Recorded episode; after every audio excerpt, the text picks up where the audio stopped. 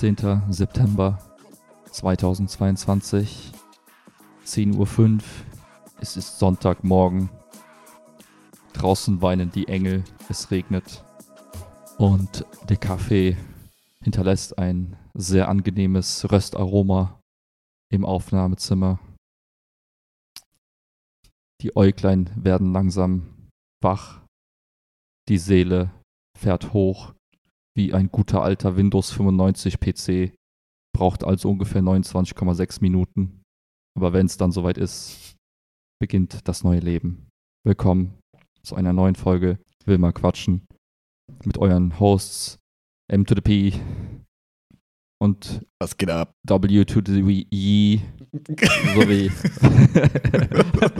sowie Kanye West, der jetzt brandkrasse News, wichtigste News des Jahres, äh, seine, seine Partnership mit Gap, The Gap, äh, auflösen möchte und damit quasi homeless ist, wenn es darum geht, einen Infrastrukturanbieter für seine Klamottenlinien zu finden, weil er hat sich mit Adidas verkracht, jetzt mit The Gap. Und die Frage ist, was macht Kanye als nächstes? Und dieser Frage werden wir uns heute auf gar keinen Fall widmen, denn wir reden über irgendwas Spannendes. Was geht ab? Ach, geil. Ja, ich bin in diesem Kanye-Game ja so gar nicht drin. Ne? Ich habe seit Harder, Better, Faster, Stronger und übergroßen T-Shirts quasi nichts mehr mitbekommen. Das sind die beiden so Punkte im Zeitstrahl, die ich so von ihm kenne. Und er ist mit Kim Kardashian zusammen. Sind die noch zusammen? Oh, du brauchst echt mal ein Kanye-Update. Soll ich dir mal die Kurzversion geben? Ja, heißt das Kind Southwest? Das Kind heißt irgendwie so, ja, South. Also es gibt mehrere Kinder. Aber die Okay. Beziehung zu Kim ist schon längst zerbrochen. Ja. Sie ist nämlich jetzt mit Pete Davidson zusammen. Hm, muss ich wissen, wer das ist? So ein Comedian, äh, Okay. relativ bekannt, der hatte immer irgendwelche krassen Freundinnen, so. Also krass im Sinne von bekannt, berühmt. Okay, Und er ist relativ bekannt, berühmt. Ähm, deshalb. ja. Er ist, er ist quasi Spielermann. Ne? Ja, seine Ex-Freundin, warum ich das weiß, warum weiß ich nicht, beschreibe ihn als äh, sehr zugänglichen, emotionalen Typen, der dazu noch ziemlich gut aussieht. Hm. Ja. Also irgendwie so wie Okay. ich eigentlich, aber ich weiß halt nicht, wie es ist. Nee, und ähm, Kanye hat seit, äh, seit äh, dem Album hat relativ viele weitere Alben produziert, hat äh, Gottesdienste geleitet in seiner äh, Gospel slash äh, Sunday Morning School, zu der wir heute nicht Mhm. äh, antreten können, weil wir ja einen Podcast aufnehmen. Das wäre mein Termin. Alternativtermin gewesen. Nee, und äh, was, was tatsächlich ziemlich, ziemlich interessant ist, ähm, aus, aus Business-Perspektive, ist, dass ähm, Kanye halt relativ erfolgreich war mit der Kollaboration mit Adidas. Also die ganze Yeezy-Schuhlinie, die er da kreiert Ach hat. klar, das sind Yeezys, das Ja. sind von Kanye. Genau, Okay, da war er halt so de, quasi der Influencer, wenn man so möchte, der Celebrity, der Adidas da nochmal einen Boost gegeben hat. Und Mhm. ähm, vor, weiß ich nicht, zwei Jahren oder so, gab es dann die Ankündigung, dass jetzt Klamotten auch äh, gemacht werden, Pullis, T-Shirts, was weiß ich, äh, mit The Gap, also dieser amerikanischen Firma, was, was man eine Ja. Zeit lang irgendwie, was, ich glaube, bei uns war das mal cool, so als die ganzen Leute aus ihren Auslandsaustauschen Ja. kurz zurückkamen, dann hieß so, oh, ich habe einen Gap-Pulli, alle so, what the fuck, und dann kam Facebook und dann war alles egal. Ähm, So wie Hollister und so. Äh, also exakt, das war auch so genau. dieses so eine Saison war das mal ein krasses Ding von Abroad. Genau. Ja. Und das Spannende war halt zu sehen, dass Gap eigentlich so als Brand komplett tot war, weil einfach nicht mehr relevant. Also die existierten noch, weil die halt so coole Basics wahrscheinlich hatten und irgendwie noch so ne, irgendwie zugänglich waren für viele Leute, weil es auch vom Preis her eigentlich relativ äh, okay ist, halt da Klamotten zu Mhm. kaufen. Und dann hieß es auf einmal, okay, Kanye West und Gap. So. Und die, die Aktie ging direkt so 40% hoch oder was innerhalb von, Mhm. von ein paar Tagen, weil alle gedacht haben, okay, das, was der mit, mit Adidas gemacht hat, kriegt er auch da wieder hin. Und ähm, es sah auch tatsächlich ganz gut aus. Die haben so ein paar Drops gehabt, ein paar Kollektionen gemacht. Ähm, das war halt einfach, ich habe mir das angeguckt, ich habe halt die, die vorletzte angeguckt, die jetzt, oder die letzte angeguckt, die vor drei Tagen irgendwie rauskam. Und du siehst dann einfach relativ coole Sachen, aber die kosten einfach scheiß viel Geld. Das ist einfach so 300, 340 Dollar für einen Hoodie oder so. Ach, krass. Oder so, so Ja. 170 Dollar oder Euro für einen Pulli und äh, für ein T-Shirt. Und du denkst dir dann, hm, Hm. schon cool, aber so cool dann auch wieder nicht. Und Ist das dieses Exklusivitätsargument auch so ein bisschen? Weil ich habe da gestern mal drüber nachgedacht. Wir sind gestern ein bisschen durch die Stadt ge getingelt, weil ich habe ähm, mal vor einem Monat oder so hier für Jule Wurm, ich weiß nicht, ob die noch von Ninja Warrior oder so Ja, ja, mal klar, vom klar. Klettern irgendwie so auf dem Schirm hast. Genau, äh, so, ein, so ein Interview gegeben bezüglich, äh, die arbeitet gerade irgendwie in so einer Studie fürs RKI, wo es darum geht, Corona-Auswirkungen für, für quasi Sportvereine. Mhm, mhm. Und da habe ich so, äh, haben die halt so Incentive quasi so Gutscheine rausgeschickt. Und da hatte ich so 35 Euro in so lustigen Direct Choice, so wie so Geldscheine, aber so rumliegen, die man online aber irgendwie nicht einlösen kann. Also super umständlich Okay. nicht so geil eigentlich. Aber ich hatte die immer hier rumliegen wie so ein Mahnmal und wollte die einfach mal Mhm, wegkriegen. So. man konnte die halt bei Sportcheck einlesen und so. Und dann dachte ich, okay, geh mal irgendwie bei Sportcheck vorbei und so. Ähm, und worauf wollte ich hinaus? Du hast Exklusivität äh. Danke. Genau. Und auf dem Weg dahin, oh Gott, oh Gott, es ist Sonntagmorgen. Ähm, und auf dem Weg dahin sind wir durch die Ernststraße getingelt und ähm, haben auf der linken Seite so einen Pop-Up-Store gesehen, wo ich, wo man, man sieht das ja mittlerweile manchmal so, zum Beispiel vom Apple Store, Todesschlangen, Mhm, Todesschlangen. Ich weiß nicht, ob da gerade iPhone 14 Gut, jetzt ist gerade der, der Release-Monat. First Day ist, klar. aber es war so krass, also es war so krass viel. Ähm, und genauso war vor diesem Pop-Up-Store so ganz viele Menschen, wo ich dann so, Chiara, ich hab's so gesehen, war so, ach, hier könnten Schülerinnen und Schüler von mir Ja, ja. Prompt kam auch eine ehemalige aus meinem LK auf mich zugelaufen Ja, und. Äh, wir haben das nett unterhalten. Und ähm, die hat mir auch erzählt, dass da ein Drop von äh, Young Nello, also Jana Nell irgendwas, so eine, äh, auch Instagrammerin, Mhm, wie auch immer, mhm, mhm. ähm, die da so einen Drop macht. Und ähm, man hat den Eindruck, also jetzt lange Einleitung, weswegen ich darauf komme, ähm, dass, also meine erste These war, die wollen, dass die Schlange so lang ist, deswegen lassen die möglichst wenig rein, Mhm, damit mhm. die Leute sehen, oh, da ist eine Schlange, ich guck mal da hin und ich stelle mich im Zweifel da an, weil das muss ja was krasses sein, ich guck mal. Ähm, natürlich kann es auch einfach Corona und wir wollen den Laden nicht so voll machen, wir wollen coole äh, User Experience haben im Laden Mhm, quasi. mhm, mhm. Aber ich vermute, dass dieser erste Aspekt, den ich meinte, auch ein großes Ding ist, weil zum Beispiel ich hätte ja diesen Laden sonst nicht gesehen. Mhm, so, mhm, ich hätte dann nicht dahin geguckt, wenn da keine Schlange vor gewesen wäre. Oder hätte die jetzt nicht davon erzählt, genau wie beim Apple Store, wo man so denkt, hm, so dieses Exklusivität durch Rarity, durch halt irgendwie das, was selten Mhm, ist oder mhm. halt besonders teuer, ist ja auch ein Ding. Genau dieses Argument, das, jetzt komme ich zum Punkt langsam, ähm, dass dann so ein Pulli 300 Euro kostet. Wahrscheinlich muss der so viel kosten, damit die Leute sagen, oh, das ist der weil ich glaube, diese Yeezys waren wahrscheinlich auch nicht günstig. Es war ja auch, Nee, die hatte zwar irgendwie jeder, aber trotzdem haben die sich alle für super viel Geld quasi gekauft oder halt geresellt, whatever. Ähm, und ich kann mir vorstellen, dass es so manche Produkte gibt, ob das jetzt Klamotten oder keine Ahnung was ist, die halt allein, weil sie so teuer sind, dann irgendwie gekauft werden. Und wenn die jetzt günstiger wären, würden alle sagen, ja, nee, das ist ja bestimmt von keiner Qualität, obwohl die Qualität genau Ja, gleich ist, ja. aber irgendwie erzeugt das was. Ja. Oder? Ja, das ist, ähm, da gibt es sogar, in, das war ganz lustig, ich habe das einmal im, in, in der Vorlesung gar nicht so geglaubt, dass das ein Ding ist, aber es gibt da so verschiedene Begriffe für verschiedene Arten von Gütern und es gibt Snob-Güter. Also tatsächlich ähm, Güter, die primär den Zweck haben, seinen eigenen, seine Identität, seinen Status und sich selbst quasi von anderen Leuten abzugrenzen und oder positiv formuliert, sich bestimmten Gruppen quasi zugehörig zu fühlen, ähm, um halt und das quasi nach außen auch zu, zu zeigen. Hm. Und ich meine, die gesamte Uhrenindustrie bas- basiert auf diesem, auf diesem Prinzip.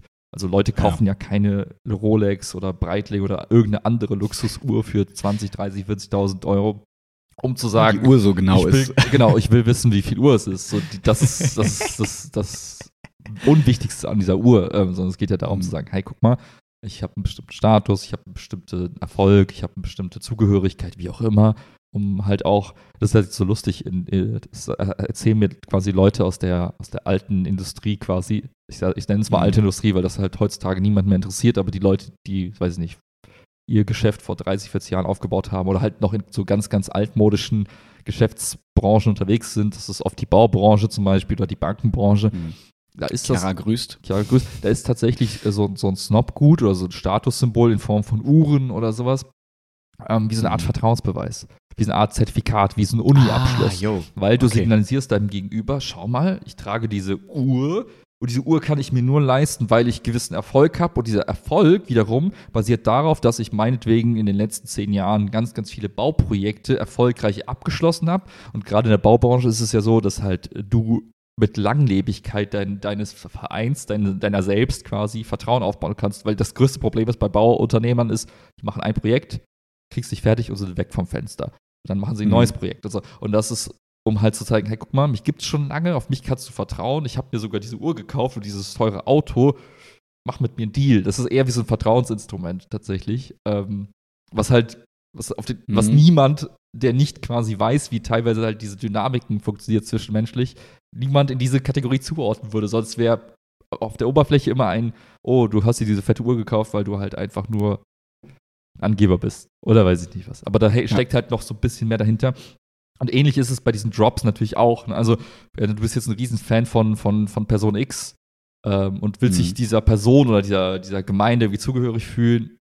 Warum auch immer. Und willst nach außen zeigen, guck mal, ich bin jetzt Yeezy-Fan, also habe ich mir den 300-Euro-Pulli geholt. Da, da ist der Pulli wahrscheinlich also sekundär, sondern es geht eher darum, um dieses, ich guck mal, ich liebe Welt, ich feiere Kanye West oder was weiß ich. Ja, ja, oder ich bin Teil von euch, genau. Ja. Ja, ja, und guck mich an. Und ja, und ich wahrscheinlich, also ich glaube, jetzt ist es, ja, ich weiß nicht, ob es mit dem Alter zu tun hat, wahrscheinlich eher nicht. Aber wenn ich jetzt so an klassischen Schulhof denke, da ist das ja oft noch nicht so bei so siebt, acht, neun Klässlern im Schnitt. Jetzt sage ich mal, klar gibt es da total aufgeklärte, Mhm. vernünftige Kids und so, ne? Aber es gibt auch genug, die wahrscheinlich dann einfach sagen, boah, du hast das teure neue Handy, whatever. Du bist ja mega cool. Also weißt du, die haben dann nicht so dieses, diesen äh, im Kopf, diesen Schalter so, okay, das ist irgendwie weird in deinem Alter, warum, das brauchst du doch gar nicht, so was jetzt so vielleicht Leute, die ein bisschen älter sind, dann auf einmal so denken würden, Ja, wozu, ja. warum und man stellt so Fragen, sondern ich glaube, das ist dann manchmal einfach so einfach, so, du kennst die Person nicht so richtig, sind nicht deine besten Freunde, sondern es sind einfach so Schulhofbekanntschaften Mhm. und irgendwie hast du dann ein Thema, oh, der hat immer den coolsten neuen Pulli und guck mal hier und keine Ahnung und du kannst das wirklich sagen und bekommst dafür Anerkennung. Wenn ich das jetzt zu dir sagen würde, ey, guck mal, ich habe mir diesen krassen Pulli für so viel Mhm, Geld gekauft, mhm. würdest du sagen, warum? so, ne? Und dann wäre so gleich das Ganze so, ja, okay, dann, ich schäme mich eher dafür, das vielleicht. Ne? Ähm, das, das, ja, das heißt, in manchen Gruppen bringt das ja sogar auch wirklich die Anerkennung, die man sich vielleicht nicht unbedingt vorstellen kann. Ja, ich meine, wenn ich so auf meine Schulzeit zurückblicke, da gab es ja auch ganz stark die Phase, wann fing das denn an? Siebter Klasse, achte Klasse, wo Als ich kam, wurde alles schlechter. Nee, es war eher, ich glaube, das Alter, was, was so ein bisschen die, die Perspektive Mhm. geöffnet hat, weil dann hieß es auf einmal, okay, äh, wir fahren jetzt zum Skatepark. Und dann Mhm. fing das an. Und du siehst halt Kids, die tragen halt entsprechend, weiß ich nicht, die, Carhartt-Hose oder irgendwelche anderen Mhm. Skater-Brands, die DC-Shoes, die die haben. Und die sind gut in dem, Mhm. was sie tun. Die können krasse, krasse Tricks. Oder, und ich weiß noch, wie ich dann Mikroinfluencer. Ja, in dem Sinne klar. Ne? Ich wollte halt zu dieser Gruppe dazugehören. Also bin ich mit so einem Ja. Titus-Katalog zu meinen Eltern gesagt, kann ich diesen Hoodie haben? Der hat dann auch damalige Verhältnisse halt super krass viel gekostet. So im Vergleich Mhm. zu dem C&A-Pulli, den du vielleicht für 10 Euro bekommen hast, hat der, weiß nicht, DC-Hoodie 70 gekostet oder was. Mhm. Also auch ein riesen Premium quasi. Unnötigerweise, wenn du jetzt nur auf Material und so guckst, es gab keinen Ja. riesen, Vorteil für diesen Pullis. Aber da war es halt die Zugehörigkeit zu dieser Skater-Crew. Und dann wirklich Mhm. so, ah, scheiße, ich brauche auch noch ein krasses Skateboard. So dieses äh, Aldi-Skateboard, was ich am Anfang hatte, hat es halt nicht mehr getan. Ne? Und da ist, steckt Ja. ein bisschen Wahrheit drin im Sinne der Materialien, des Gewichts und so Ja. weiter. Aber es steckt auch viel Unwahrheit drin, äh, einfach um zu wissen, hey, guck mal, ich habe auch ein cooles Board von Marke XYZ. Mhm. Das heißt, der hat das auch so, so stattgefunden. Und ich finde, das hatte auch so, so einen gewissen, also so eine gewisse Normalität, glaube ich, weil ich unabhängig davon, wo du jetzt anfängst zu sein, ich glaube, in dieser Identitätsentwicklung als Kind zum, auf dem Weg zum Erwachsenen, suchst du halt immer deine Gruppen und vergleichst dich. Und je nachdem, was in diesen Gruppen halt cool ist, es gibt ja auch die Gruppe, die dann sagt, hey, das ist uns total unwichtig und wir verachten Ja. oder wir, wir sagen dir, schäm dich für deine Auswahl der Klamotten. Diese Gruppe existiert halt auch, aber das ist auch nur eine Gruppe, die ihren Status, ihre Identität halt genau konträr zu dem Rest irgendwie definiert, nämlich ey, wir, wir grenzen uns quasi von dem Rest ab, weil wir eben sagen, uns sind Gucci-Taschen und Breitling-Uhren nicht wichtig und wir verachten sogar Leute, die das tragen, weil das ist total unnötig. Das ist die Gruppe der Mhm. Hyperrationalisten, die halt sagen, hey, wir gucken nur auf die Funktion und uns ist alles andere egal. So. Und ähm, das ist auch eine Extremvariante davon, es gibt ja Nuancen. Aber Ja. ich glaube, so, die, so findet halt jeder irgendwann seine Gruppe und ist erwachsen und, und verurteilt dann die anderen Gruppen. So, das ist, aber das ist Mhm. genau der Effekt, der da irgendwie entsteht, nämlich du findest eben deine Zugehörigkeit irgendwo und kannst dich dann mit den Leuten irgendwie identifizieren und dann ja, dich auch zugehörig fühlen, was halt total wichtig ist dann auch.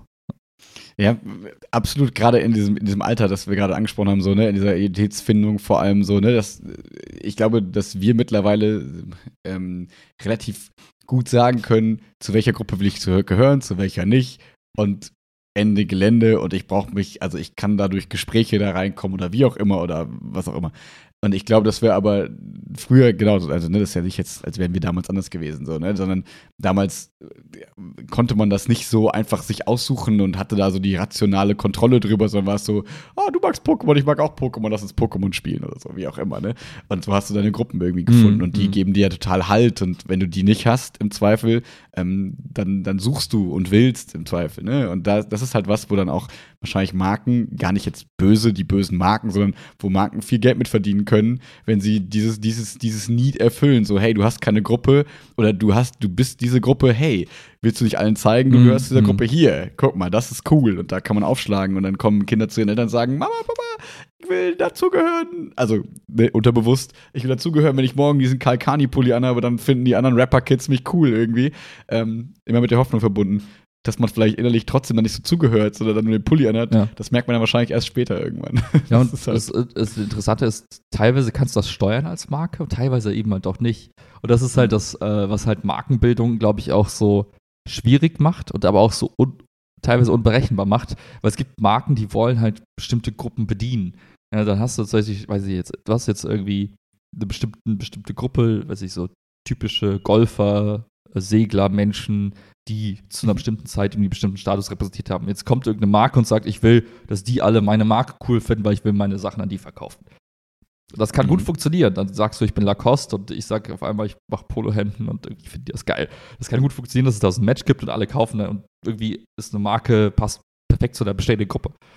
Mhm. Es kann aber auch andersrum laufen, dass du äh, eine Marke gründest und sagst, eigentlich will ich, dass diese Marke, zum Beispiel die Flowseekers, die haben gesagt, hey, wir wollen eine Marke gründen für eben Leute, die, weiß ich, vielleicht auch so aktiv sind, die ja so diesen Lifestyle pflegen mhm. und so weiter. Und es kann sein, dass es gut funktioniert und diese Gruppe von Menschen sagt, hey, ich mag die Marke, irgendwie passt die zu mir. Es kann aber auch sein, dass es bei manchen Marken auch passiert, dass diese aus dem Kontext rausgerissen wurden und andere Gruppen diese Marken gekapert haben für sich. Wohl positiv. Ist das nicht bei diesem bei diesen ganzen, bei manchen Luxusbrands jetzt so, dieses irgendwie, dass dann Leute so diese Dior-Sachen tragen und so, diese Cloud-Rapper yeah, und so, whatever, genau. das ist doch eigentlich nicht deren das ursprüngliches Ding. War ne? nicht der Plan vom, vom Branding-Team von Dior wahrscheinlich. Oder, mm. oder, auch nicht von Gucci, das Kapital breit davon sagt, ich trage Gucci, genau. Gucci. So, da gibt es ja. zwei Arten, wie du da umgehst. Du kannst entweder sagen, hey, das ist der natürliche Fluss der Dinge. So, irgendwie haben, fanden die, die Rapper das jetzt cool und ich, äh, ich ohne das und ich sage, hey Leute, okay, lass uns einen Deal machen, dann lass uns das offiziell machen. So, ich, ich, ich bin okay damit, dass meine Marke mit dieser Gruppe irgendwie zusammenspielt. Oder du kannst dagegen mhm. ankämpfen.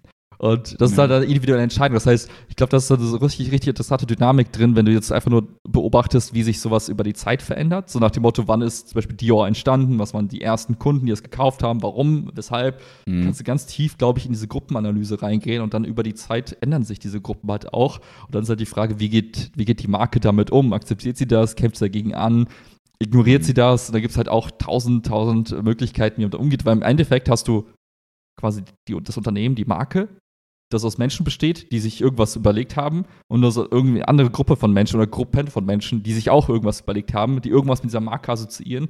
Und das kannst du in der Regel halt schwer kontrollieren, was am Ende dabei entsteht. Und äh, im Fall mhm. von diesen Luxusbrands ist es jetzt eben so, dass wahrscheinlich die größten, äh, die größten Vertreter und die größten Einflussnehmer äh, tatsächlich die ganze Rap-Szene ist. Ja. Wenn du jetzt vor zehn Jahren gefragt hättest, hey, was ist eure Kundengruppe? Dann war es nicht Berliner Rapper. Aber jetzt ja. schon. Ja, ja, und du musst wahrscheinlich auch immer abwägen, weil man würde jetzt ja eigentlich erstmal intuitiv denken, sich dagegen zu wehren, macht ja gar keinen Sinn. Aber andererseits musst du ja im Zweifel auch gucken, wenn deine Zielgruppe, sag ich mal, die, also jetzt mal ganz ne, pauschalisieren, Zielgruppen sind ja immer so ein bisschen pauschalisieren, so, ne, Ü50, Rich, äh, Rotary, whatever Guys so sind, ne?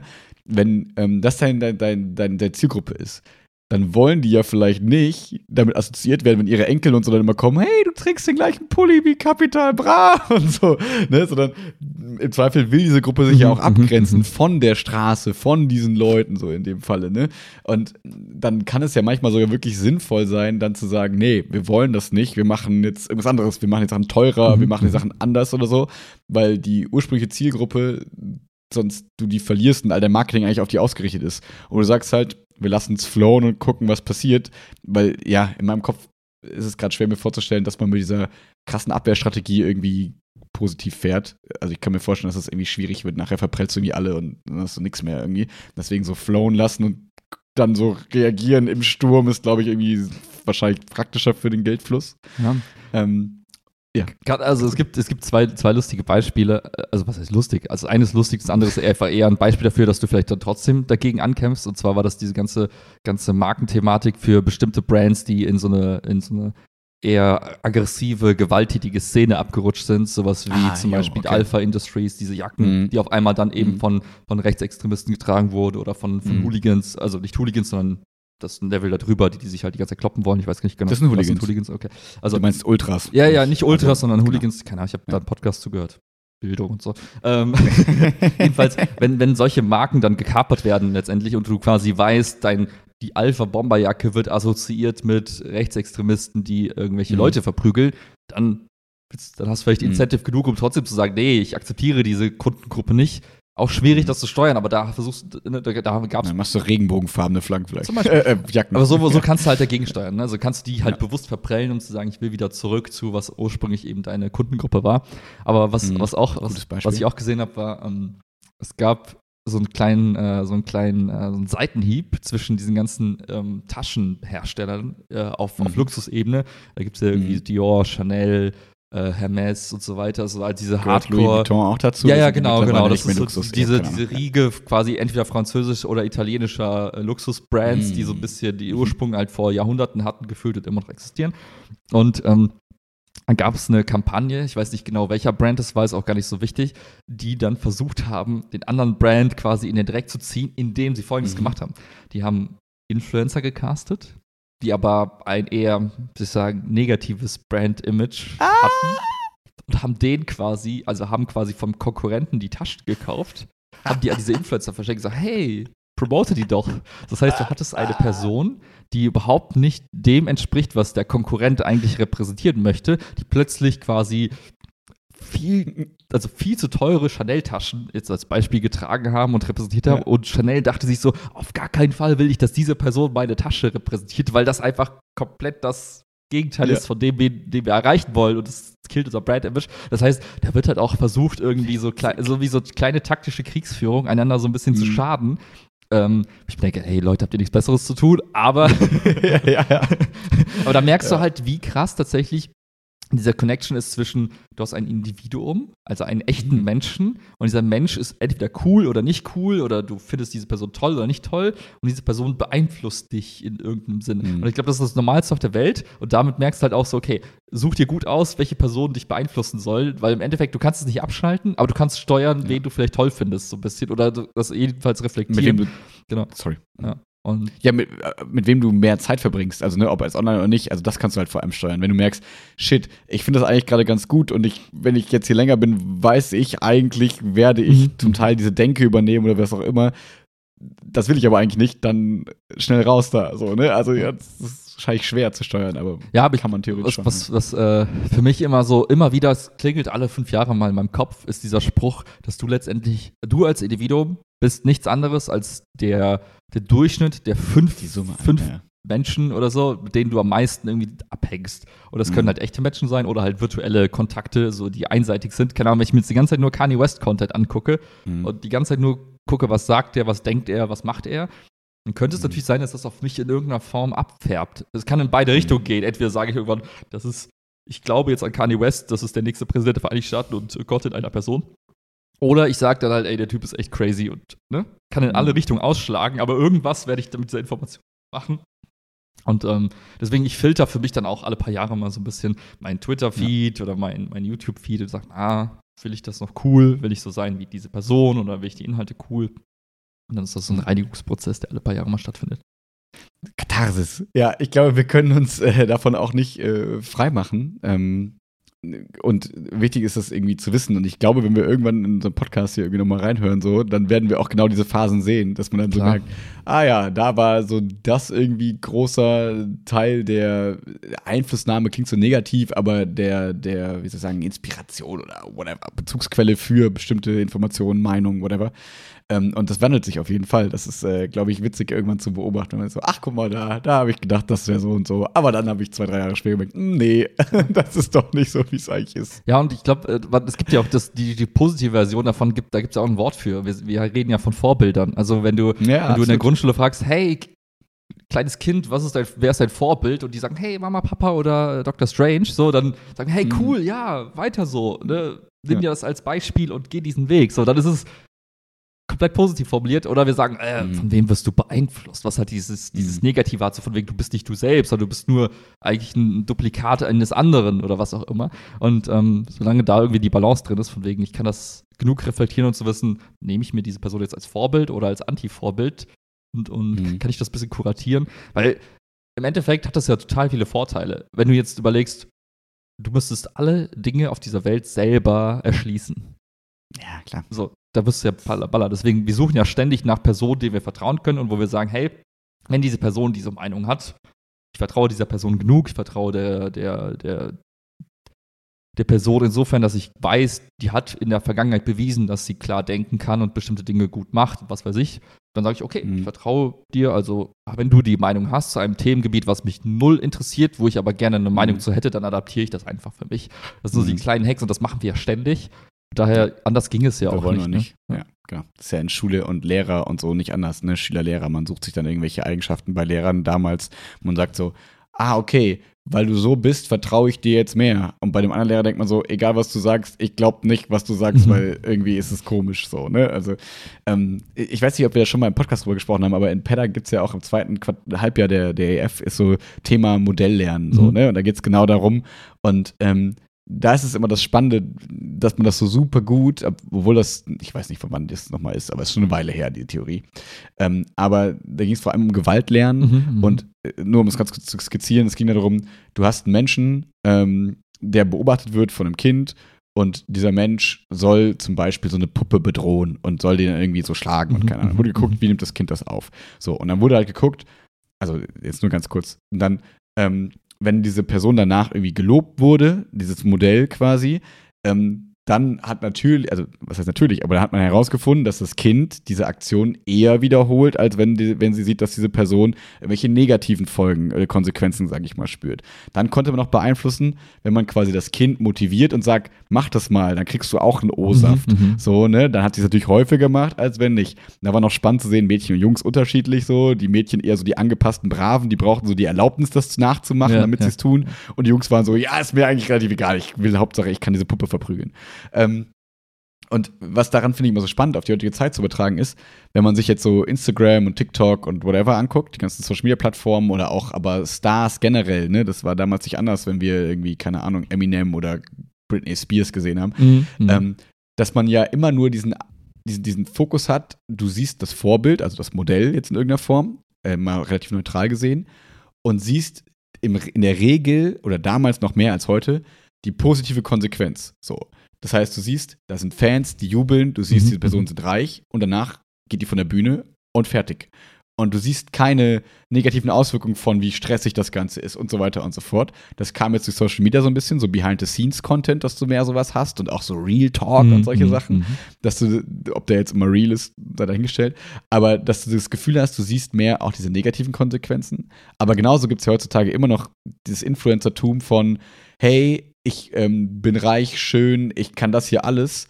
Und dann gibt die Instagram-Story aus Mhm. und du siehst die negativen Konsequenzen nicht. Und das ist ja was, was unsere Jugend und uns auch, also was Menschen gerade, ähm, unbewusst vielleicht auch, aber auch bewusst ähm, total beeinflusst, weil wir sehen, oh, die Person da ist glücklich. Und Mhm. warum bin ich nicht auch so glücklich? Und du siehst gar nicht das Negative. Und dadurch erhöht sich wahrscheinlich einfach die Chance, dass wir auch dieses Verhalten nachahmen. Im Sinne Mhm. von, ich möchte Influencer werden. Im Sinne von, ähm, ich möchte diese Marke haben. Ich möchte dieses Produkt haben, weil ich damit Erfolg verbinde und so. Das kann man zumindest so ein bisschen auf dieses Modelllernen irgendwie zurückführen, dass irgendeine Verhaltensauffälligkeit ähm, häufiger auftritt, wenn wir das Gefühl haben, da wird es irgendwie, gibt es ein Incentive für. Das finde ich ähm, ganz, ganz interessant. Ich meine, das ist äh, ganz lustig, weil das klingt total nach dem, was du in, äh, in, ähm, in, der, in der Programmierung aktuell machst. Äh, ist, diese Methode nennt sich Reinforcement Learning, dass du quasi ein Verhalten entstehen lässt. Das kann zufällig sein. Also, nach, um ein Beispiel zu geben, du, du schickst quasi ein, einen Marienkäfer durch ein Labyrinth, virtuell. So. Und, ähm, und immer dann, wenn der Marienkäfer gegen eine Wand läuft, sagst du böse. Und wenn er nicht gegen eine Wand läuft, gibst du quasi eine Belohnung. So. Das, mhm. und, und, dann lernt der Mariekäfer mit der nächsten, dem nächsten Versuch, oh, da ist eine Wand, stopp, ich sollte mich lieber drehen. So, und irgendwann mal, Ende der Geschichte ist, der schafft es durch Labyrinth und quasi das Feedback kam von außen und irgendwer hat gesagt, Wand blöd, keine Wand, weitergehen, gut. So. Und äh, mhm. das, was du gerade beschrieben hast mit dem, mit der, mit der Gewalt, äh, im Gewaltlernen, war exakt das, so nach dem Motto, du hast, eine, du hast ein Ideal, jemand soll eben Gewalt verneinen, so das ist das Ziel, und dann guckst du, dass du lobst oder eben nicht lobst, um halt eben mhm. dieses, dieses, wie soll ich sagen, die, die, den Lerneffekt irgendwie zu platzieren, dass die Leute sagen, ich distanziere mich von Gewalt. So. Und ähm, mhm. Und das, was du danach beschrieben hast, hat mich total ebenfalls daran erinnert, so nach dem Motto, du hast für dich selbst halt eine Idee, so nach dem Motto, ich möchte guter Skater werden oder ich möchte äh, berühmt und reich werden oder ich möchte was auch immer werden, ein guter Lehrer. Und dann suchst du dir die Leute und versuchst quasi, und das ist halt immer so der Trugschluss, was viele haben, du versuchst deren Verhalten und deren Sein als, als quasi als Blaupause zu interpretieren für, wie mhm. komme ich dorthin? Und das, Ne? Ja, verstehe. So Aber die sind ja da. Ja, die sind ja, schon da. Und, äh, und im genau. Endeffekt sagt es dir auch nicht viel über den Weg und es sagt dir auch nicht ja. immer was darüber, wie das eben ist, dort zu sein. Also nach dem Motto, als ich in der siebten Klasse gedacht habe, ich werde Pro Profi-Skater, ähm, was ich wirklich gedacht habe. Du wolltest eigentlich Pro-Gamer sagen, ja, aber das war kurz das, danach. Das war danach. ähm, da wusste ich ja gar nicht, was es bedeutet, Pro-Skater zu sein. Also ich hatte ja. keine Ahnung davon, hat mich aber nicht davon abgehalten, das trotzdem zu probieren. Und hätte ich es gewusst, hätte ich es mhm. vielleicht gar nicht probiert, wer weiß. Aber im Endeffekt, mhm. diese Unbekannte ist, glaube ich, bei allen, bei allen Lebensentscheidungen immer dabei. Du weißt nie, wie es ist, BWL zu studieren und am Ende des Tages merkst du, es war nicht die beste Entscheidung. Du weißt nie, wie es ist, als, als Chefarzt äh, zu praktizieren. Das heißt, du hast immer diese Unbekannten, aber du hast immer trotzdem irgendein Ideal vor Augen gesagt, da möchte ich gerne hin, wer auch immer dir die, diesen Gedanken in deinen Kopf gesetzt hat. Und was ich aber spannend finde, ist tatsächlich, ähm, und das ist vielleicht auch das Ziel der Pädagogik, irgendwann mal den Menschen zu befähigen, ähm, eben Schritt zur Seite zu gehen und dieses, diesen ganzen Prozess eben zu reflektieren und quasi als, als eben, eben zu analysieren und dann die Frage zu stellen, warte mal, werde ich wirklich Profischwimmer, wenn ich eben viel ins Gym gehe und mir ein breites Kreuz trainiere? Oder ist das mhm. breite Kreuz quasi das, die Grundvoraussetzung, die genau, die Konsequenz des Schwimmens? Oder ne, wie hängt das zusammen? Mhm. Und ich glaube, dass eben und das ist, glaube ich, so ein grundlegender, ähm, so ein grundlegender Bias, den viele Menschen haben, ist, dass sie eben das Ergebnis mit dem Weg irgendwie verwechseln und glauben, mhm. wenn ich jetzt diese teure Marke kaufe, wenn ich jetzt Gucci trage, so wie Capital Bra, dann werde ich ein guter Rapper. So dass die Gucci mhm. null Einfluss hatte auf seine Rap-Karriere, ist aber die Wahrheit, aber das wird verwechselt. Und ich glaube, genau diese ja. Fähigkeit, diesen einen Bias auszustellen und sich die Frage zu stellen, wenn ich dahin möchte und deine Wahl ist dir ja frei, so werde, was du willst, was muss ich wirklich dafür tun? Und sind es eben, ist es das Nachahmen des Lifestyles? Nein, ist es nicht. Also, oder zu einem gewissen mhm. Grad, aber es ist oft halt eben nicht das, was es äh, auf den ersten Blick scheint zu sein. Und ich glaube, das ist äh, cool, wenn Leute das können, weil das ermöglicht dir halt eben auf viel Blödsinn zu verzichten, nämlich den, den Nachkauf, das Nachahmen von den negativen Dingen, die den Null dabei helfen, da irgendwie eigentlich hinzukommen, wo du hin möchtest, nämlich Rapper zu werden, ja. wie wir alle. ja, alle wollen Rapper werden auf jeden Fall. Ja, ja, absolut. Ich finde, genau, das ist eigentlich nochmal ein schöner Gedanke, dieses, ne, um es auf den Punkt zu bringen, dieses nicht, das, das ist ja auch dieses Beispiel mit, das Gras auf der anderen Seite ist immer grüner, so, dass wenn du immer zum Nachbarn guckst und irgendwie siehst du da, da ist alles so cool, aber du weißt ja gar nicht, was er dafür tut. Und das ist zum Beispiel in meinem Studium ist mir das total häufig begegnet, dieses, ähm, krass, äh, ich könnte das ja nicht, mhm, was, mhm. was du machst. Oder du kriegst das ja eh alles hin und keine Ahnung, was immer diese Sätze, wo ich so, ja, so, das Ergebnis ist dann nachher eine gute Klausur. Und das, was du siehst, ist, dass ich irgendwie entspannt bin in der Uni, weil ich hier eine gute Zeit haben mhm, will. Mhm. Was du nicht siehst, ist, wie ich zu Hause mega gestresst bin und dann im Zweifel irgendwie, keine Ahnung, XY mache. Also viel prokrastiniere, mhm. aber dann irgendwie doch vielleicht einigermaßen effektiv mich auf irgendwas vorbereiten kann oder wie auch immer. Ähm, und das fand ich schon immer super unangenehm, wenn, wenn Leute dann sagen, ja, also wenn, wenn, fremde Leute das sagen, ne? wenn du das sagst, wenn meine Eltern das sagen, wenn Chiara das sagt, also dann weiß man, okay. Ja, das ist ja, um dich zu, ja, zu zanken, ein bisschen zu. nee, nee, ja, das zum einen, aber zum anderen Seite ja auch erfahrungsbasiert, ja. so nach dem Motto, wir sind gemeinsam echt viel, haben wir quasi gesehen mhm. und gemacht und wir haben festgestellt, aus der Erfahrung, es klappt irgendwie so und das kann ja auch einen daran erinnern und man, klar, das kann einem ja gut tun und so weiter und so fort. Aber wenn dann irgendwie so fremde Leute sagen, ja, du kriegst das ja eh hin, denk mir so, ja, du hast keinen Schimmer, wie man das vielleicht mhm. so hinkriegt und wie das, aus diesem Ergebnis, wie das zu diesem Ergebnis kommt, ähm, dass das vielleicht harte Arbeit ist oder wie auch immer oder was es vielleicht im, mit einem im Kopf macht. Ja, ja. Ähm, das finde ich äh, immer spannend. Das ist ja quasi ein bisschen der Gegenentwurf. So, ich sehe das Ergebnis und sage, ja, ja, das, das, das klappt schon irgendwie ja. genau so. Und du, du, du, siehst den Weg quasi nicht. Deswegen ein, ein, ein Plädoyer, wie du auch sagst, ja. für die Reflexion des Weges. So, ne? Wie kommt man da hin? Also besonders bei einem selber. Wie, wie bin ich jetzt hier gelandet?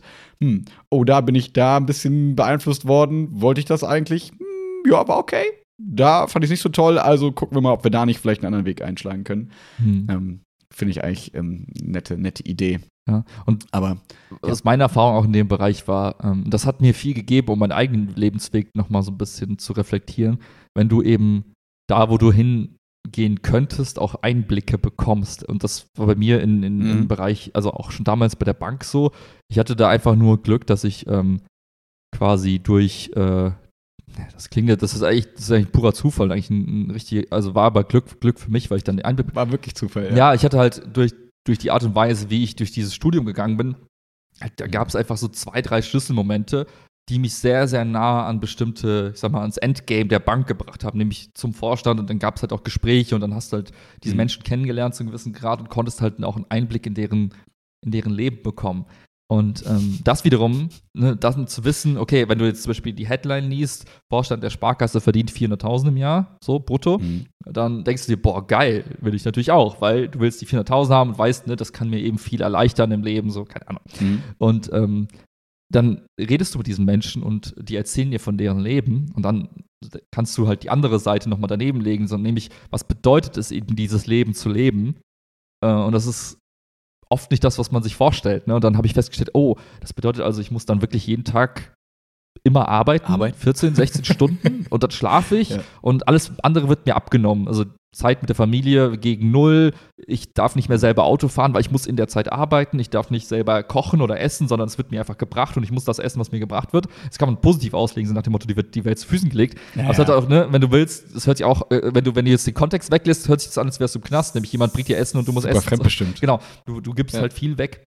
Und ähm, so hatte ich viele Momente auch in, in anderen Karriereschritten, dass ich gemerkt habe, oh, das heißt es also eben für diesen Kontext eben ich sag mal, der Beste zu sein, sei es eine Spezialisierung auf bestimmten Gebiet und zu wissen, okay, wenn ich jetzt mein Leben lang nur noch diese eine Fähigkeit lerne und ich werde der beste Designer der Welt, was bedeutet das eigentlich? Dann, hab, dann mhm. konnte ich für mich die Konsequenzen reflektieren und so immer wieder nachjustieren und habe gemerkt, naja, das will ich eigentlich gar nicht so, weil ich habe eine bestimmte Idee, wie mein Leben sein soll und diese Rolle oder diese, diese Verantwortung ermöglicht es mir gar nicht, diesen Lifestyle zu leben. Und das, das ist aber ein ständiger Prozess und mit jedem, mit jedem Jahr werden, wurden so neue, neue Bereiche auf der Karte quasi freigeschaltet. Es war nicht mehr so ein dunkler Bereich, sondern ich konnte sehen, was, was da ist.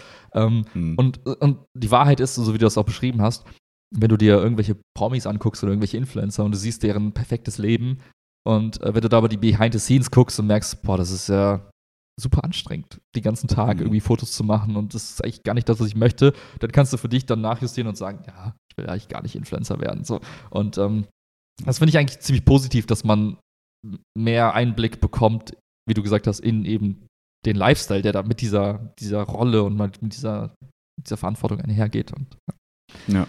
Ja, und da gibt es ja genug Positivbeispiele, die das eben auch so machen im Zweifel. Ne?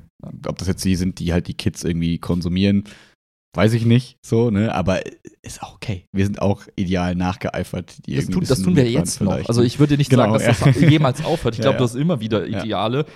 Und ich glaube, es ist eher negativ, wenn man keine Ideale mehr hat, sondern einfach den Status quo mhm. akzeptiert. Ich glaube, das ist für mich das, das wäre für mich persönlich quasi das, das schlimmere Übel, wenn ich sage, ich werde nicht mehr beeinflusst von Menschen, die mich inspirieren, sondern ich habe jeglichen Einfluss quasi abgeschnitten und ich befinde mich mhm. jetzt in meinem, in meinem Sein, weil die Konsequenz dessen ja, ist, klar. Ich, ich entwickle mich nicht mehr weiter. Und jetzt kann man sagen, wo, man muss sich auch nicht immer weiterentwickeln. Klar, das ist dann jedem selbst überlassen. Aber für mich persönlich wäre es, glaube ich, schlimm zu wissen, wenn ich auf mein altes Ich zurückblicke und sage, wer war ich vor zwei Jahren? Und dann sage ich, ich war exakt dieselbe Person, weil das würde für mich bedeuten, ich habe irgendwie nichts Neues gelernt, ich habe keine neuen Erkenntnisse, Eindrücke gehabt die mich in der Regel quasi zu einem, weiß ich nicht, zu einem besseren Kollegen, zu einem besseren Partner, zu einem besseren Freund, zu einem besseren so und was weiß ich machen, weil ich dann eben in diesen Prozessen auch viel Reflexionsanteil drin habe und dann eben für mich auch ja. sagen kann, in welche Richtung möchte ich denn gehen. Aber wenn ich nirgendwo hingehe, dann ähm, bin ich genauso dumm wie vor einem Jahr. Und das wäre für mich tatsächlich tragisch. Das wäre für mich nicht schön. Ja. Verstehe ich total. Ich glaube, dass ich fände es immer nur schwierig, wenn das Ideal immer nur an Menschen gekoppelt ist, quasi, sondern dass du halt irgendwann anfängst, dir auch selber deine eigenen Ideale quasi im Kopf zu haben und zu sagen, okay, ich verbringe jetzt mit der Person Zeit, weil die, also jetzt das klingt so super funktionalistisch, aber nur um es mal ganz kurz runterzubrechen, ich verbringe mit Person XY Zeit, weil die mich gemeinsam oder wir gemeinsam meinem Ideal von näher bringen. So, und nicht ja, nur, ne, ich verbringe Zeit mit XY, weil die ist mein Ideal. Also ich glaube, ich glaube, wenn wir immer Menschen idealisieren und die zu unserem Ideal machen, dann haben wir, glaube ich, ein Problem, weil Ideal bedeutet ja immer so, die sind quasi fast unangreifbar irgendwie, aber wenn wir die quasi nutzen, also um dann halt gemeinsam diesen Idealen wie, also jetzt sowas für mich sowas wie ne, Selbstständigkeit, Selbstreflexion, Mündigkeit, Autonomie, whatever, ne, so diese Synonyme, die man da irgendwie reinwerfen kann, ähm, um da näher zu kommen, dann vollkommen cool und dass man als Kind dann eher sagt, okay, wir, wir unser, eine Person ist unser Ideal, weil wir eben noch nicht die Fähigkeit haben zu sagen, die Eigenschaft finde ich sehr gut und die finde ich toll, die nehme ich mir, sondern dann eifert man eher einfach ganzen Menschen nach. Das ist vollkommen normal, das wollte ich nur eben sagen. Ähm, um dann jetzt vielleicht, wenn wir mit ein bisschen mehr Erfahrung zu sagen, okay, das finde ich total cool an der Person, das aber vielleicht auch nicht so unbedingt, das übernehme ich mir eher nicht, aber das schon und gemeinsam gucken wir, wie wir irgendwie so weitergehen. Ja, ja für, für mich ist, das habe ich nicht explizit gesagt, aber für mich geht immer einher mit einer Person sowohl die Werte, die diese Person vertritt, als auch die Dinge, die diese Person tut, also die Fähigkeiten mhm. und den Alltag, den diese Person lebt und natürlich auch dann, so doof es klingt, der, der Phänotyp dieser Person, also was trägt mhm. diese, was tut diese Person, was trägt diese Person, wie, wie agiert diese Person, Gestik, Mimik, Klamotten, alles ist irgendwie so ein Paket. Mhm. Und ich glaube, es ist schwierig, dass äh, man sollte es pr probieren, quasi komplett zu trennen. Ja. Es ist schwierig und ich glaube, unterbewusst nimmt man das Paket und Vielleicht kann man ein bisschen mhm. was rausfiltern, vielleicht auch nicht. Ähm, aber da bin ich persönlich mit mir selbst nicht so streng und äh, mixe und, und kombiniere da, da äh, auch, wie soll ich sagen, immer wieder und sage, hey, das finde ich bei der einen Person ja. cool, das finde ich da cool und, und erstelle genau. mir so mein, mein Ideal-Ich aus einer Kombination ja. aus ganz vielen Menschen und, und dann filter ich da so ein bisschen. Ja, ja, ja total. Ähm, ich kriege die Überleitung jetzt gerade nicht gut hin, aber jemand, der seinen, Idea der, jemand, der seinen idealen Menschen gefunden hat, ist der liebe Dandy von den Bio-Buddies und äh, der wird nämlich am 12. Oktober heiraten. Ähm, und es gibt eine, eine Spe Special Announcement, dass äh, Domi und ich gemeinsam quasi Trauzeugen sind. Uh. Das ist uh. super aufregend, weil ich ja keine Ahnung von Hochzeiten habe. Ich habe wirklich überhaupt keinen Schimmer. Mhm.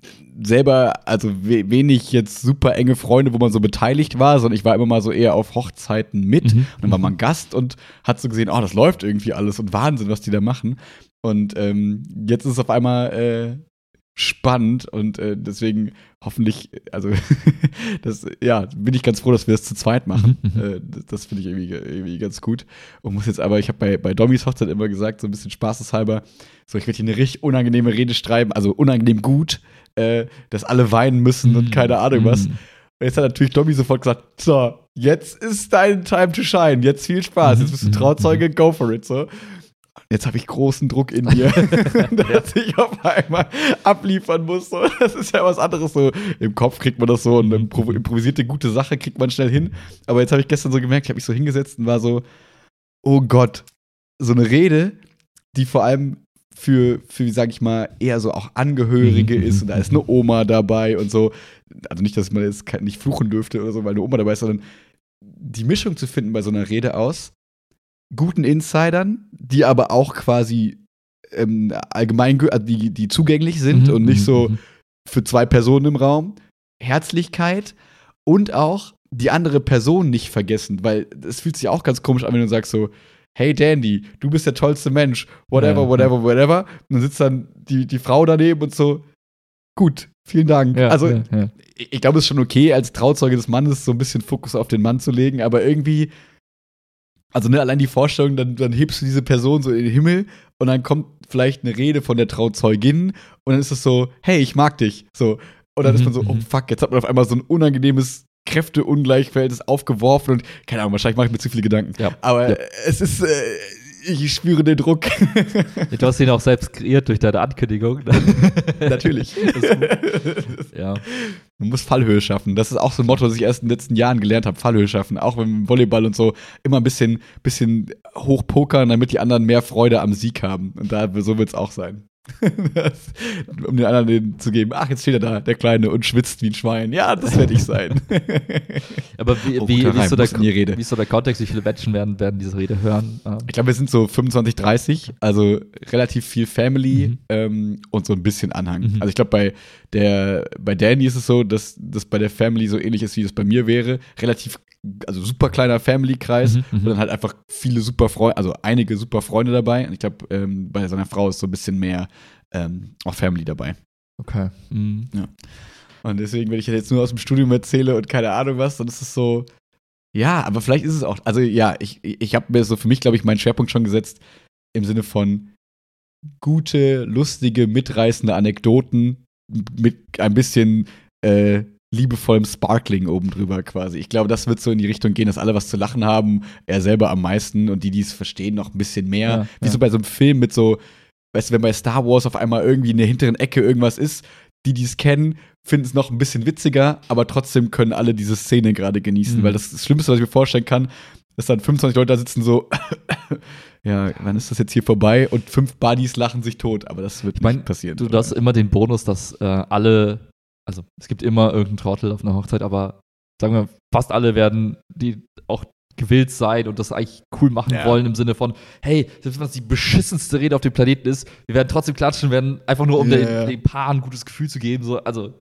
den, den Ja, Bonus stimmt, hast du auf jeden Fall. Außer, wie gesagt, es gibt irgendeinen Trottel, der sagt, äh, und ich glaube, ich glaube, äh, wenn, wenn ich jetzt so für mich diese ganzen Reden reflektiere, die ich irgendwo online gesehen habe, kennst du diese Videos von wegen, das ist die beste Trauzeugerede ever, so, dann ist es so ein 30 Sekunden Nee, Clip. kenn ich tatsächlich nicht. Dann Nee. google mal ein bisschen und äh, Instagram, TikTok Okay. ist dein Freund. Ähm, ich glaube, die, die coolsten Sachen hatten halt immer dieses Element drin, von wegen, die Person, die die Rede hält, zeigt einfach, wie cool die andere Person ist über die, die Beziehung, die die beiden halt hatten. Also es Mhm. ging weniger darum, quasi Anekdoten über andere Konstellationen irgendwie zu finden Mhm. oder auch das Brautpaar nochmal in den Himmel zu loben, weil das ist irgendwie, das Mhm. wird erwartet, aber was die Leute sehen wollen, sind Insights letztendlich über, die, über, Mhm. über die, den Bräutigam oder die Braut, die irgendwie einzigartig sind und von denen man auf den guten Charakter der Person schließen kann. Also wenn du Mhm. irgendeine Anekdote erzählst, wie Ja. ihr irgendwas zusammen erlebt habt im Studium und er war irgendwie der Held des Tages, was auch immer, Hat eine Mandarine mit Schale gegessen zum Beispiel, ja. genau, dann werden alle sagen, ach, ist der lustig und, und hält, ne? Und das reicht halt schon, Ja. um quasi die Person irgendwie in den Himmel zu loben, aber gleichzeitig dann Ja. trotzdem authentisch zu bleiben. Und ähm, ja, das, Ja. das kriegst du schon hin. Hilft zwar nicht, Ja, hab- aber das jetzt sage, das, ähm, und was ich mir noch überlegt habe, was äh, wahrscheinlich auch nur nach 15 ist irgendwie, ich habe halt zum Glück haben wir ein sehr gutes Buddy-Archiv. Das heißt, wir Mhm. haben gute Videos, gute Bilder Uh. und so. Und äh, durch die äh, Gesamtschule durfte ich mir einen Beamer quasi besorgen. Das heißt, ich habe auch einen Beamer da. Das heißt, ich kann so ein bisschen ähm, gute Eindrücke mit dem Ganzen untermalen, dass es halt nicht so ist, ja, ja, erzähl mal irgendwas, sondern nein, das war wirklich genau so. Hier könnt ihr es sehen. Und das finde ich eigentlich mega ganz gut. witzig. Ja. Ich hätte dir auch empfohlen, Ja. sonst einen Song zu schreiben und äh, auf, mit einer Ukulele das Ganze vorzutragen, aber Dafür muss ich- gut. Ja, genau. Ja, aber das, aber das ist echt so, dass äh, du merkst halt auch, es muss so einen Unterhaltungseffekt haben. Und Mhm. ähm, ich finde, Fotos sind perfekt. Ja. das Oder Videos. Ja. Das wird auf jeden Fall, äh, glaube ich, ganz, ganz, ganz süß und ganz nett. Das finde ich irgendwie ganz cool. Aber es ist so unterm Strich noch die Light-Variante einer, eine, eines äh, Jobs als, als Trauzeuge, weil es nicht quasi Genau. so eine Riesenhochzeit ist und es klang jetzt auch nicht nach äh, Riesenfeier oder Riesen, Richtig. Riesenparty oder so. Genau, die kommt irgendwann. Die haben halt jetzt auch super kurzfristig einen Termin bekommen. Deswegen ist es so, oh ja, übrigens, in drei Wochen heiraten wir. Ja. Wollt ihr unsere Trauzeugen sein? Äh, willst du einen Junggesellenabschied? Nee, nee, nee, das machen wir irgendwann mal danach und so. Also es ist eher so in diese Richtung. Also es ist super, super entspannt für mich, um das zu lernen, wie man das quasi macht. Ja. Ähm, Das heißt, dein, deine, äh, Haupt, deine Hauptthemen sind die Rede halten, ähm, Und bisschen gutes Orga. Gefühl. Genau, wir gehen Anzug zusammen kaufen nächste Woche. Ja, ja. So, ähm, und ich dann halt einfach an dem Tag dem Paar ein gutes Gefühl geben. Okay. So, ne? Morgens, glaube ich, sollen wir so ein bisschen auf ihn aufpassen, äh, damit sie sich schick machen kann Ja, und so. und dann gehen wir irgendwann zusammen dahin und dann einfach so dieses Ho- Whole Day ähm, wird gut Experience und du musst dich um nichts kümmern. Aber das, das glaube ich, kriege ich ganz gut hin. Nur äh, der Druck ist ein bisschen da. ich habe auch ein bisschen Bock, deswegen ist es ganz gut. Ja. Wie, wie viele Wochen hast du noch Zeit, um die Rede zu, zu ja, ich bin halt davon zehn Tage im Urlaub. Deswegen ist es so ein bisschen, wie, wie viel Zeit ich davon im Urlaub da dran sitzen okay. möchte, wie auch immer. Aber ich habe mich gestern mal ein bisschen hingesetzt und da kamen schon ganz gute Sachen zustande. Ähm, gefühlt ist noch ein bisschen kurz, aber man kann ja auch ein paar Freestyle-Parts lassen. ja, weil ich finde immer, also ich, ich, muss ja, also ich habe ja auch hier im Podcast schon immer ein großes Maul gehabt, muss ich ehrlich sagen, nach so Hochzeit haben wir gesagt, mhm, so, mhm. die Reden waren so schlecht und dann haben die so emotionale Sachen abgelesen und so, wo ich mir auch denke, ja, also ich werde das nicht ablesen, so, mhm, weil, mhm. also äh, auch nicht auswendig lernen, aber dass man sich so ein bisschen Punkte schreibt und so. Aber ich finde das irgendwie, also das ist ein total persönliches Ding. Das können machen, Leute machen, wie sie wollen. Ich glaube, dass Leute auch, also dass es manchen Leuten auch voll gut, für manche voll gut ist, das abzulesen, mhm. weil mhm. sonst die Message verfälscht ist und so. Aber wenn ich mir denke, meine Message soll das Herz sein, dann finde ich es irgendwie komisch, das abzulesen. Mhm. So, dann denke ich mir, ich will, dass das so real ist und nicht. Ich habe mir hier übrigens aufgeschrieben, ah, jetzt kommt das. Aber vielleicht, wenn ich am Ende mega nervös bin und dann mir denke, oh Gott, ich habe alles vergessen, dann lese ich vielleicht doch ab. Man weiß es nicht. Nagelt mich nicht fest. Ja. Ähm, aber ja, das sind so die, die, die Pläne. Mal gucken. Kannst ja üben, du hast ja dann in Zukunft bestimmt noch äh, mehr äh, solcher Events, weil wir jetzt gelernt haben, dass gefühlt jeder gerade heiratet. ja, stimmt. Vielleicht wäre ich freier Trauredner. Genau. So, genau. so ein Zeithustle am Wochenende. Ja. ja. ja Finde ich ganz gut eigentlich. ja, aber wenn es dann noch eine, eine, sag mal, eine große Hochzeit gibt, irgendwann, dann musst mhm. du ja nicht mehr nicht Trauzeuge sein, sondern dann geht es ja weiter und dann hast du quasi Wie? jetzt so eine Art. Macht man das, macht es dann nicht mehr anders? Gar keinen Fall. Gar keinen Fall. Dann hast du dann nochmal großes Publikum vielleicht. Dann hast du aber schon so eine Art Testlauf gehabt jetzt mit, der, mit dem engsten mhm. Familienkreis. Du kannst ja so ein bisschen Feedback einholen nachher. So, wie fanden Sie diese Rede? Genau, so hier Feedbackbogen, wie so am Ende des Schuljahres so, so. trifft zu, trifft nicht zu. Ja, ja. Man kann das Publikum filmen, dann kannst du so gucken, wann haben die wie reagiert und dann kannst du so mm. die Stellen irgendwie synchronisieren. Wie so ein guter Stand-Upper, der quasi genau, so vorher genau. so in so kleine Clubs geht und da spielt, okay. Exakt, exakt. Ja. Finde ich gut, ja. Wir können ja, wir können, wir können es ja so machen, wir können ja, äh, wenn die Rede fertig ist, können wir einen Podcast aufnehmen und dann hältst du die Rede. Dann, oh ja. Und dann schreiben dir die ganzen Millionen von Zuhörerinnen und Zuhörern, mm. ey, Max war voll gut. Tränen, Tränen sind geflossen. Ich saß in der Bahn und habe geweint. Alle haben mich gefragt, ob es mir gut geht. Und dabei kanntest du ja. den, den, den, Bräutigam gar nicht. Das war einfach. Genau. Trotzdem war es gut. Wahnsinn. Ja. Man merkt, Erwartungen sind hier, ganz weit oben. Ja. gut, gut. Genau. Fallhöhe. Fallen ja. ist ja nicht ähm, schlimm, solange man nicht ankommt. Solange man nicht auf, aufschlägt. Ja. Apropos äh, Erwartungen sind hier, ähm, weil wir nur, weil wir es letztes Mal im Podcast noch ange, angesprochen haben, dass ja die Projektwoche jetzt anstand. Ähm, wir haben zwar gestern schon ein bisschen Zeit miteinander, also wir haben viel Zeit miteinander verbracht die letzten drei Tage und wir haben uns gut ausgetauscht, aber jetzt vielleicht nochmal auch für, für die ZuhörerInnen, ähm, wie ist jetzt so dein, dein Fazit zu Schule und Projektwoche? Weil das ja, glaube ich, tatsächlich für einige wirklich ganz interessant ist, dass du jetzt mal nicht nur von mir immer hörst, wie es quasi in Schule so ist und jetzt zumindest im anderen Rahmen, im Sinne von Projektwoche, ist natürlich jetzt nicht klassischer Schulalltag, mhm. mhm. aber trotzdem mal so die kleinen Biester, nein Quatsch, äh, die, äh, die, die Kids gesehen hast und so Schulräume und Schulatmosphäre einfach mal wieder gespürt hast nach 15 Jahren, nee, 10 Jahren. Mhm elf Jahren, wie auch immer. Mhm. Also, ich glaube, Fazit ist, es ist immer cool, auch jetzt für mich quasi selbst mal alles zu sehen, die Eindrücke zu speichern und einfach mal das Ganze besseren Eindruck zu haben, um halt, wenn wir eben, wenn du erzählst, dann kann ich das jetzt einfach deutlich, deutlich besser einordnen in allen, mhm. in allen Aspekten. Also, wenn du davon berichtest, wie, wie es im Kollegium ist, dann kann ich mir das jetzt besser vorstellen, weil ich ein paar äh, Menschen dort eben angetroffen habe und, und gesehen habe und auch gesehen habe, wie die so sind und was sie so tun und mhm. so weiter. Das, hat, das hilft extrem. Ähm, es ist auch irgendwie cool, so, so eine Art, ähm, so eine Art Sinneseindrücke zu speichern, sei es wie wie, wie sieht es in einem Klassenraum aus, wie riecht es dort, ne? Was ist so, was ist so die Atmosphäre? Das hilft halt auch. Einfach wenn du, wenn du dann mal berichtest, so, oh, im Sommer war es total heiß und alle waren irgendwie, haben gestruggelt, dann weiß ich jetzt besser, was du meinst. Ähm, mhm. Aber auch zu wissen, was es heißt, oh, die Fünfer waren heute besonders laut, dann habe ich habe ich jetzt einen Dezibel-Messwert in meinem Handy gespeichert gefühlt. Und meine Uhr Hat gesagt, Apple Watch dir ausgegeben. Genau, die hat gesagt, sie sind in einer zu lauten Umgebung unterwegs, sie sollten irgendwo anders hingehen. ähm, also das, oh, einfach nur äh, empathischer sein zu können für die Situation, hat das extrem geholfen, das jetzt einmal selbst zu erleben. So. Mhm, Ähm, mhm. Ich muss auch sagen, viele der Dinge, die du erzählt hast über die Jahre hinweg, haben sich bestätigt im, im, im Wesentlichen. Ne? Also auch wieder auf alles bezogen, ne? auf das Umfeld, auf, auf die Dynamik, die entsteht im Klassenraum und auch auf dieses, dieses Miteinander halt eben in einem Lehrerzimmer. Einfach zu wissen, wie es im Lehrerzimmer aussieht. Das hat sich alles irgendwie äh, bestätigt oder ich habe jetzt auf jeden Fall einen Mhm. besseren Eindruck. Deswegen war es super cool, einfach diese Erfahrung zu machen, um eben dann auch besser mitreden zu können, um jetzt einfach besser zu verstehen, wenn du halt eben erzählst. Ähm, Mhm. ich muss sagen, viel, wenn ich sage, vieles hat sich bestätigt, dann ähm, muss ich sagen, mein Eindruck von den Dingen war auch in der Regel halt so schon, wie es sich dann auch, wie es sich dann auch äh, dargestellt hat. Also zum Beispiel äh, mein Eindruck davon, wie, ähm, wie du jetzt immer die Jahre berichtet hast, ne, wie es halt ist in der Klasse, wie, wie eben mal schnell so eine Art äh, Unruhe entstehen kann, wenn eben eine Person mal ein bisschen hektischer ist oder so, so eine Art Mhm. äh, Klassenclown dann spielt.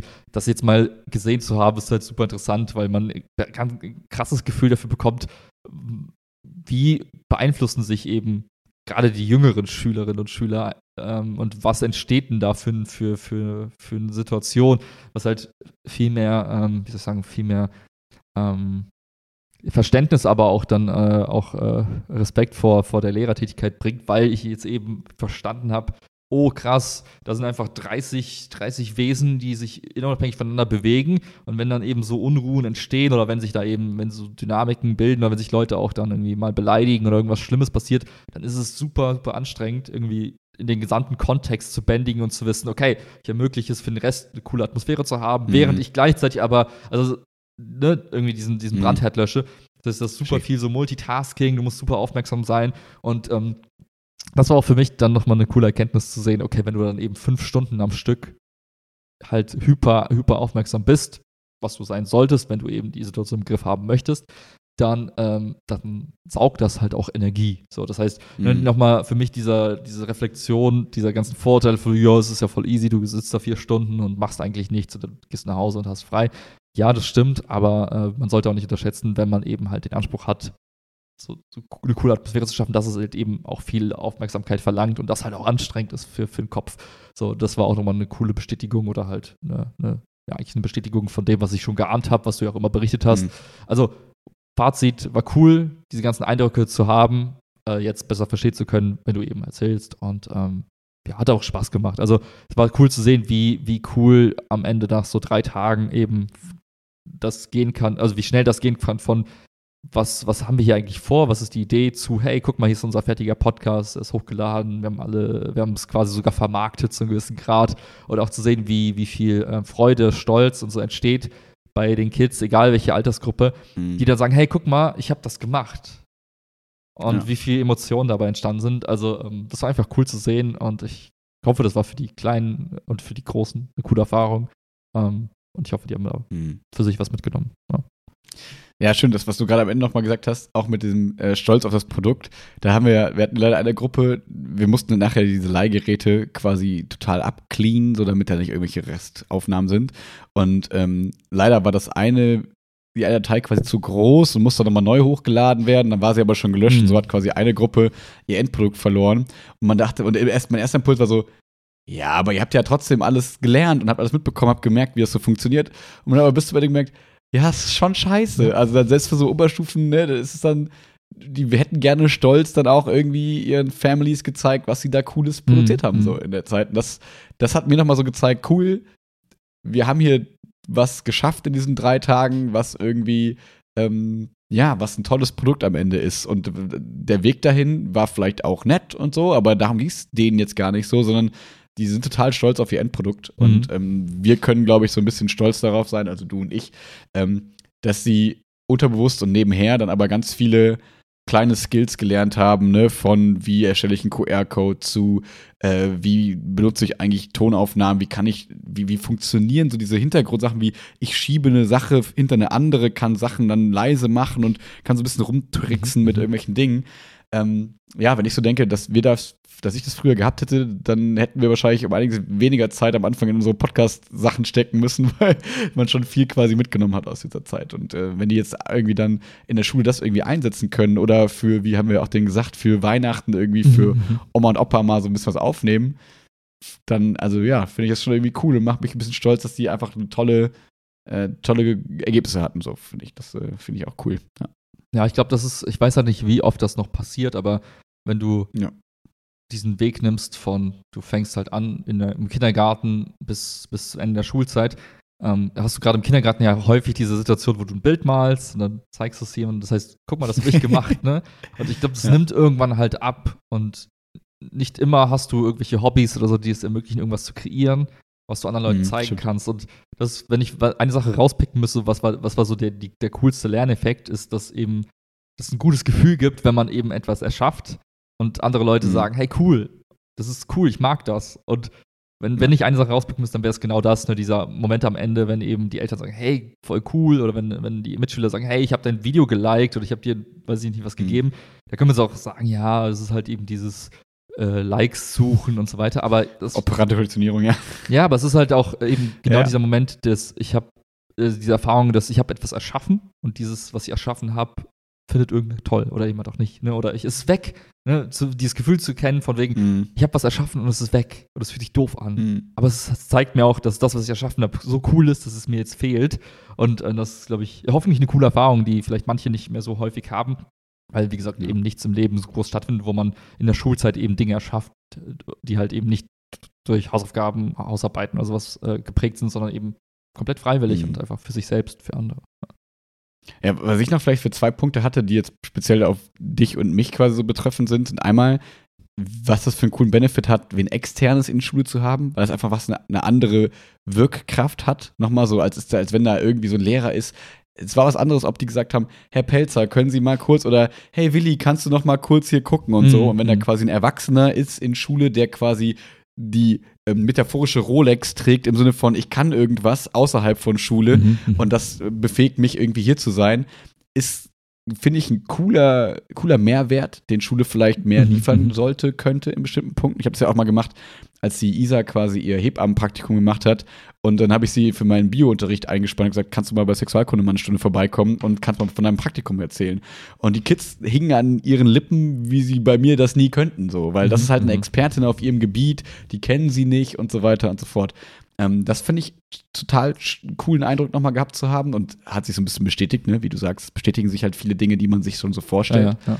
Ähm, und ist aber trotzdem ja ähm, von wegen, äh, wie soll ich sagen, auf der Respektsebene und so, ob die jetzt bei mir ein bisschen rumgequatschelt haben oder bei dir, das hat ja keinen Unterschied gemacht. Also ich glaube, die waren, haben dich genauso respektvoll behandelt, wie sie mich respektvoll behandelt. Aber so, das heißt, du hattest irgendwie die Vorteile des Externen, aber nicht die Nachteile von, na, das ist jetzt irgendwer, auf den muss ich ja gar nicht Mhm, hören. Das mhm. hatte ich nicht den Eindruck. Also war zumindest mein Eindruck. Ähm, und der zweite äh, Aspekt, äh, Stichwort Team-Teaching, ähm, wo man wieder gemerkt hat, was das für ein cooler Mehrwert einfach ist, wenn du zu zweit im Klassenraum bist. Wenn der eine mal kurz einen Schluck trinken muss und mal kurz ein bisschen durchatmen muss, kann der andere übernehmen. Wenn, ähm, und, und, da eben nicht irgendwen, nach dem Motto, wir losen jetzt so Team-Teaching zu, weil ja Mhm, egal, mhm. wer bei wem mit drin ist, Hauptsache da ist irgendeine zweite Person, sondern da halt speziell jetzt zu merken, okay, ich bin da mit jemandem im Raum, dessen Gedanken ich lesen, also wo wir einfach Mhm, connected mhm. sind und wissen, okay, ich weiß genau, was er gerade denkt, wenn er jetzt da hinten in der Ecke steht. Deswegen gehe ich mal hin und frag mal, ob ich ihn ablösen soll. Ne, ich, man kann die Situation besser spüren. Und ähm, das wäre jetzt mit einem völlig Fremden, da würdest du die ganze Zeit dir denken, oh, wie findet die Person jetzt das? Mhm. Braucht sie da jetzt Mhm. da Hilfe? Muss ich da jetzt einschreiten oder wie auch immer? Ähm, das war halt total angenehm, dass ich mich quasi zurücklehnen konnte, wusste, die ganze Situation funktioniert und Mhm. ich musste Mhm. nicht unser Miteinander hinterfragen.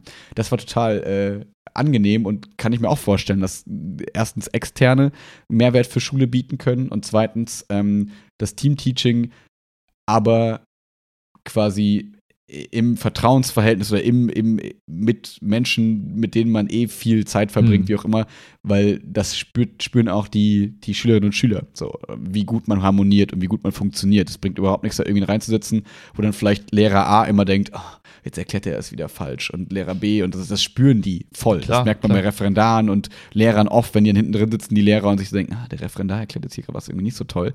Ähm, das überträgt sich auf die Klasse. Und bei uns war, glaube ich, immer klar, du hast mein vollstes Vertrauen, genauso habe ich ja. deins und deswegen haben die uns beiden auch voll vertraut. Da, da, da ist keine Lücke, wo die sagen können, hm, aber der Willi erklärt das ja mhm. besser als der mhm. Pelzer oder andersrum. Und deswegen auch keine Ego-Probleme da drin waren und dazwischen waren. Das ist einfach, fand ich in Klasse eine total coole ähm, Stimmung. So für mich als, als Person. Das mochte ich sehr. Ja. ja. Ja, das ist interessant. Ich habe gerade, als, als du berichtet hast, wie, wie cool das dann war mit, äh, mit quasi externen und ähm, wie die Kinder dann auch dann an den Lippen hingen von, von, den, von der Erzählung für, für ein Hebammenpraktikum. Ähm, mhm. Wenn ich ans Studium zurückdenke, war das auch tatsächlich die gleiche Erfahrung. Immer dann, wenn eben ähm, eine Professorin oder ein Professor quasi insofern quasi kein originärer Professor war, sondern mhm. quasi irgendwas gemacht hat in diesem Bereich und dann irgendwann angefangen hat zu, zu lehren, ähm, waren tatsächlich die, das Feedback der, der, der Studierenden war immer, ja, das ist viel cooler, die Vorlesung, weil es gibt so viele coole Beispiele und Anekdoten mhm. und so weiter. Und da war halt mehr, wie soll ich sagen, Geschichte mit dabei. Das heißt, diese, man kann, man kann ja, als Mensch kann man sich ja besser irgendwie Geschichten mehr merken, Kontext. als eben einfach nur Sachen aus, ohne Kontext einfach runter zu, zu brechen. Und ähm, ja, ich glaube, das könnte eigentlich nur von Vorteil sein, wenn man sagt, hey, guck mal, wir haben jetzt irgendeinen Bereich in der Schule, den wir uns anschauen, keine Ahnung, im Bio, und wir haben halt immer Leute dabei, die das quasi mit, mit Geschichten mhm. und Stories untermauern können, aus dem echten Leben, in Anführungszeichen. Ähm, also so war es jedenfalls in der Uni total häufig, dass, dass die Leute dann ähm, ja, einfach mehr Eindruck hinterlassen haben, weil es irgendwie authentischer war, vielleicht, keine Ahnung. Ja. Naja, ja. Und ich glaube, die Abwechslung ist auch eine große Nummer so, ne? Also wenn du ob die Person schon achtmal gesehen hast und so, das sind diese Soft-Sachen. Der größte ist auf jeden Fall den, den du gesagt hast. Ähm, ja. Und man ist halt dann, ich glaube, Lehrerpersönlichkeiten nutzen sich auch irgendwann ab. Also so selbstkritisch muss man auch sein.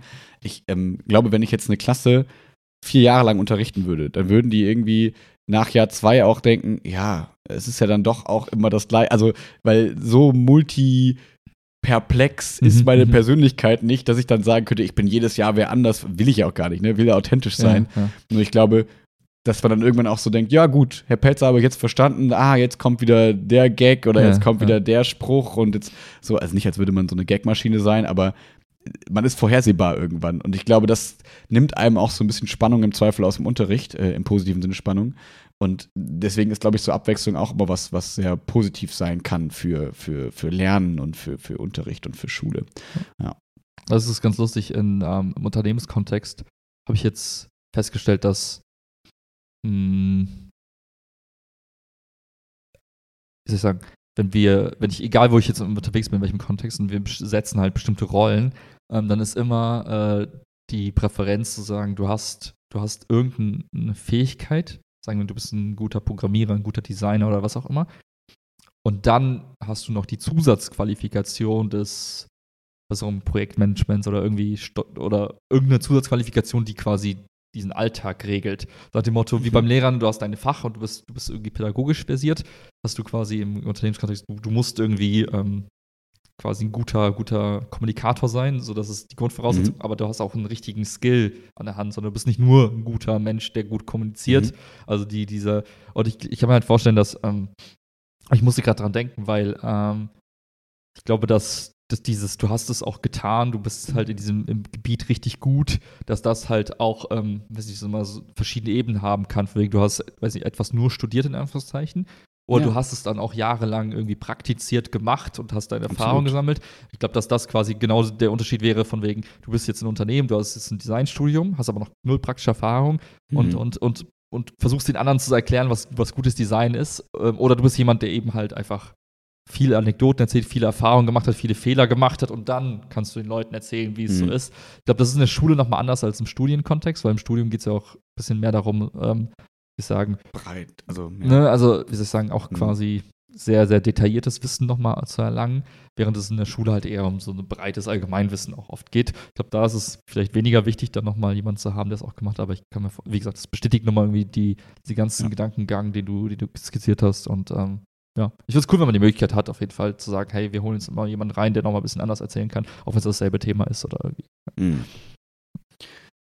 Ja, spannend, spannend. Ähm, ich glaube, nächste Woche, genau, nächste Woche ist noch und danach ist schon wieder Urlaubszeit. Man merkt, äh, dass die Zeit zwischen Sommerferien und Herbstferien super kurz ist dieses Jahr. Ist mhm. super krass. Ähm, ja, deswegen hören wir uns nächste Woche wieder. Ja, vielleicht aber erst am Montag, müssen wir schauen. Ja, ja. Ja, ja, machen wir. Kriegen wir hin. Und damit noch einen schönen Sonntag. Äh, ich, das ist ganz praktisch. Andere gehen kalt duschen. Drei Minuten sind dann wach und starten den Sonntag. Das war jetzt unsere kalte Dusche jetzt. quasi. Ja. Absolut. Nicht jetzt löschen, jetzt müssen wir jetzt aufpassen. ciao, Kakao. Alrighty. Dann ciao.